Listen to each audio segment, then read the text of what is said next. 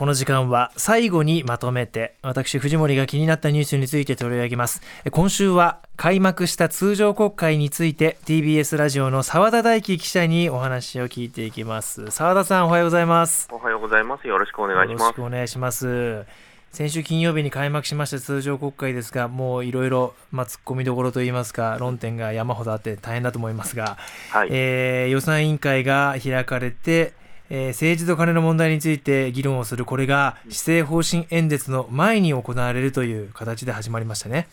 そうですね。あの国会に対して、まず疑惑に対してちゃんと答えるようにと、岸田総理に答えるようにということで、予算委員会が先に来るという展開となりました。はい、でその中で岸田総理は、まあ、連打制ですね、つまりあの会計責任者だけではなくて、え議員の側も、え罪に問われるようにしようというところについて、まあ、野党側から質問されて、まあ、導入を検討するということまでは言いました、はい、それから野党側はその過程で裏金をもらった議員のリストをまず国会に出してくれと、うん、あなた方もすらも把握してないじゃないかということで、まあ、そのリストを求めていて、これは週明けにも国会に提出される見通しです。はい。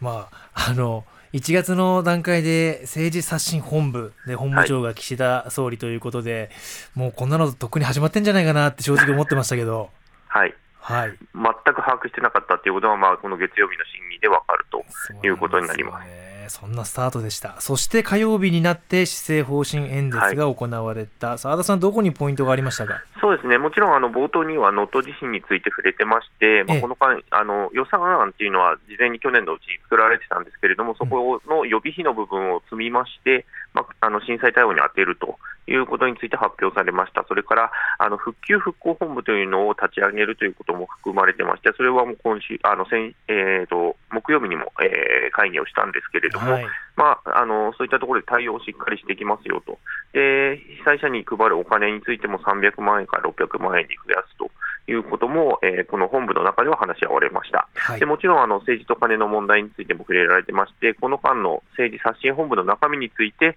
まあ、総理が先頭に立って、これを実行していくということもアピールしました。うん、で一番大きなところは、まあ、経済について触れるということが、まあ、あの施政方針演説の目玉だったんですけれども、はい、新しい政策っていうのは、ちょっと正直なところなくて、ですね、まあ、経済、経済、経済っていうふうに改めて訴えたんですけれども、そこに対して野党側から、えー、裏金、裏金、裏金と相づちが入るようにまあやじられるとい。うこともあって、はい、まあ、この問題が解決されてないということがまあ結果的に浮き彫りになったというような施政方針演説でした、はい、今あの、自民党はこの裏金っていう言葉に対してかなりナーバスになっていますよね。そうですね。あの予算委員会の時に、えー、野党側が文字パネルの中に裏金という文字を入れてたら、それに対してまあクレームが入って、鍵括弧で裏金にするっていうことで落ち着くとかですね、あのー、演説の中でもそれ触れたことに対して、えー、理事が抗議をするというような場面も見られました。何やってんだろうな。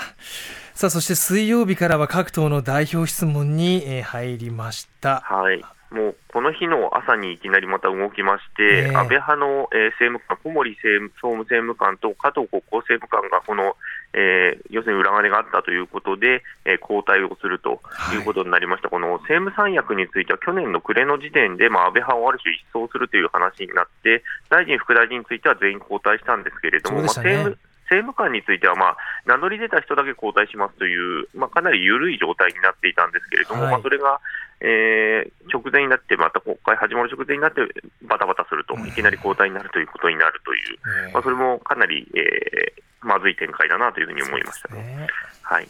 でそれから、まあ、あの施政方針演説に対する、まあ、各党の代表質問というのは一問一答ではなくて、あの一方的に話して質問を連発していって、はい、えー、それに対して答えていくということなのであの、不十分な答えであっても、それをもう一度問うということはできないんですね、なので、議論はなかなか深まらないということが多いんですけれども、えー、えー、日本維新の会の馬場代表は、もう改革自体は目くらましであると。え本筋は裏金問題だというふうに指摘してましたし、え立憲民主党の泉代表はその関わった議員に関して議員辞職を求めてはどうかと、え離党勧告や除名の処分は行われるのかと等々、あの岸田総理はまあしかるべき手順を踏んだ上で対応を考えているというだけでした。はいえー、また今後具体的な文言出てきてないんですけど、あのその水曜日にまた新たにその政治資金収支報告書の訂正とか、い。ろいろまた動きありましたよね、そうなんですよね、これ、安倍派がやっぱり6億7600万円と非常に莫大な金額を訂正したということになりました。で木曜日にはですね安倍派の最後の総会、まあ、解散を決めてましたので、最後の総会というのは開かれたんですけれども、はい、その中では幹部の責任を問う声が上がりました。で塩谷座長はあの記者団の取材に対して、まあ、しかるべき時に判断をするというふうには言ったんですけれども、まあ、ちょっとあの取材してて違和感を持ったのは、はい、の個別の議員、安倍派、まあ、100人近くいるんですけれども、ほとんどの議員がまあ裏金をもらっていたと。い。う中で、はい、あの幹部の責任にしていくと、われわれも納得していないみたいなことをあの安倍派の議員たちは言うんですけれども、はい、ご自身たちも違反をしているということをあまり自覚されてないというのが、この間の取材でやはり印象的だったんですよね、やはり当事者意識がすごく低いんだなというふうに感じました。そうですよね。もちろんはいもちろんあの裏金のプロセスがどうやって行われていったかっていう実態解明ももちろん必要なんですけれども、やはり当事者意識の低さは本当に気になっています。ねあの丸川珠代議員なんかは、そのキックバックされたお金、自分の口座で管理してたっていうことを言って、はい、えーと、でもせあの幹部の責任をしっかり問わなきゃいけないんだっていう、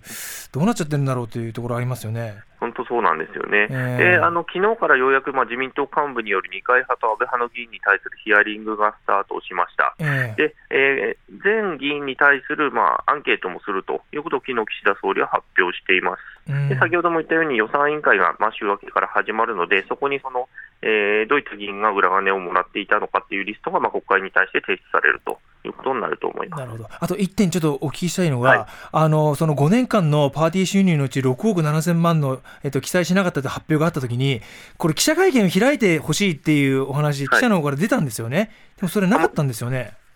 そうですね。あの派閥としてもないですし、個別の議員としても、会見をする人としない人に分かれているという状況ですね、ホームページだけの報告で済ませるような人もいますし、まあ、会見をするにしても、あの限定した記者しか入れないとかですね、私、下村さんの会見とか入れなかったんですね、なんかそういうのもあったりしてか、かなり幅広く質問されるということをするっていう人がかなり少ない印象です。本当にあまりにも不誠実だなとつくづく思いましてね、澤田さん、ありがとうございました。はい、失礼しました。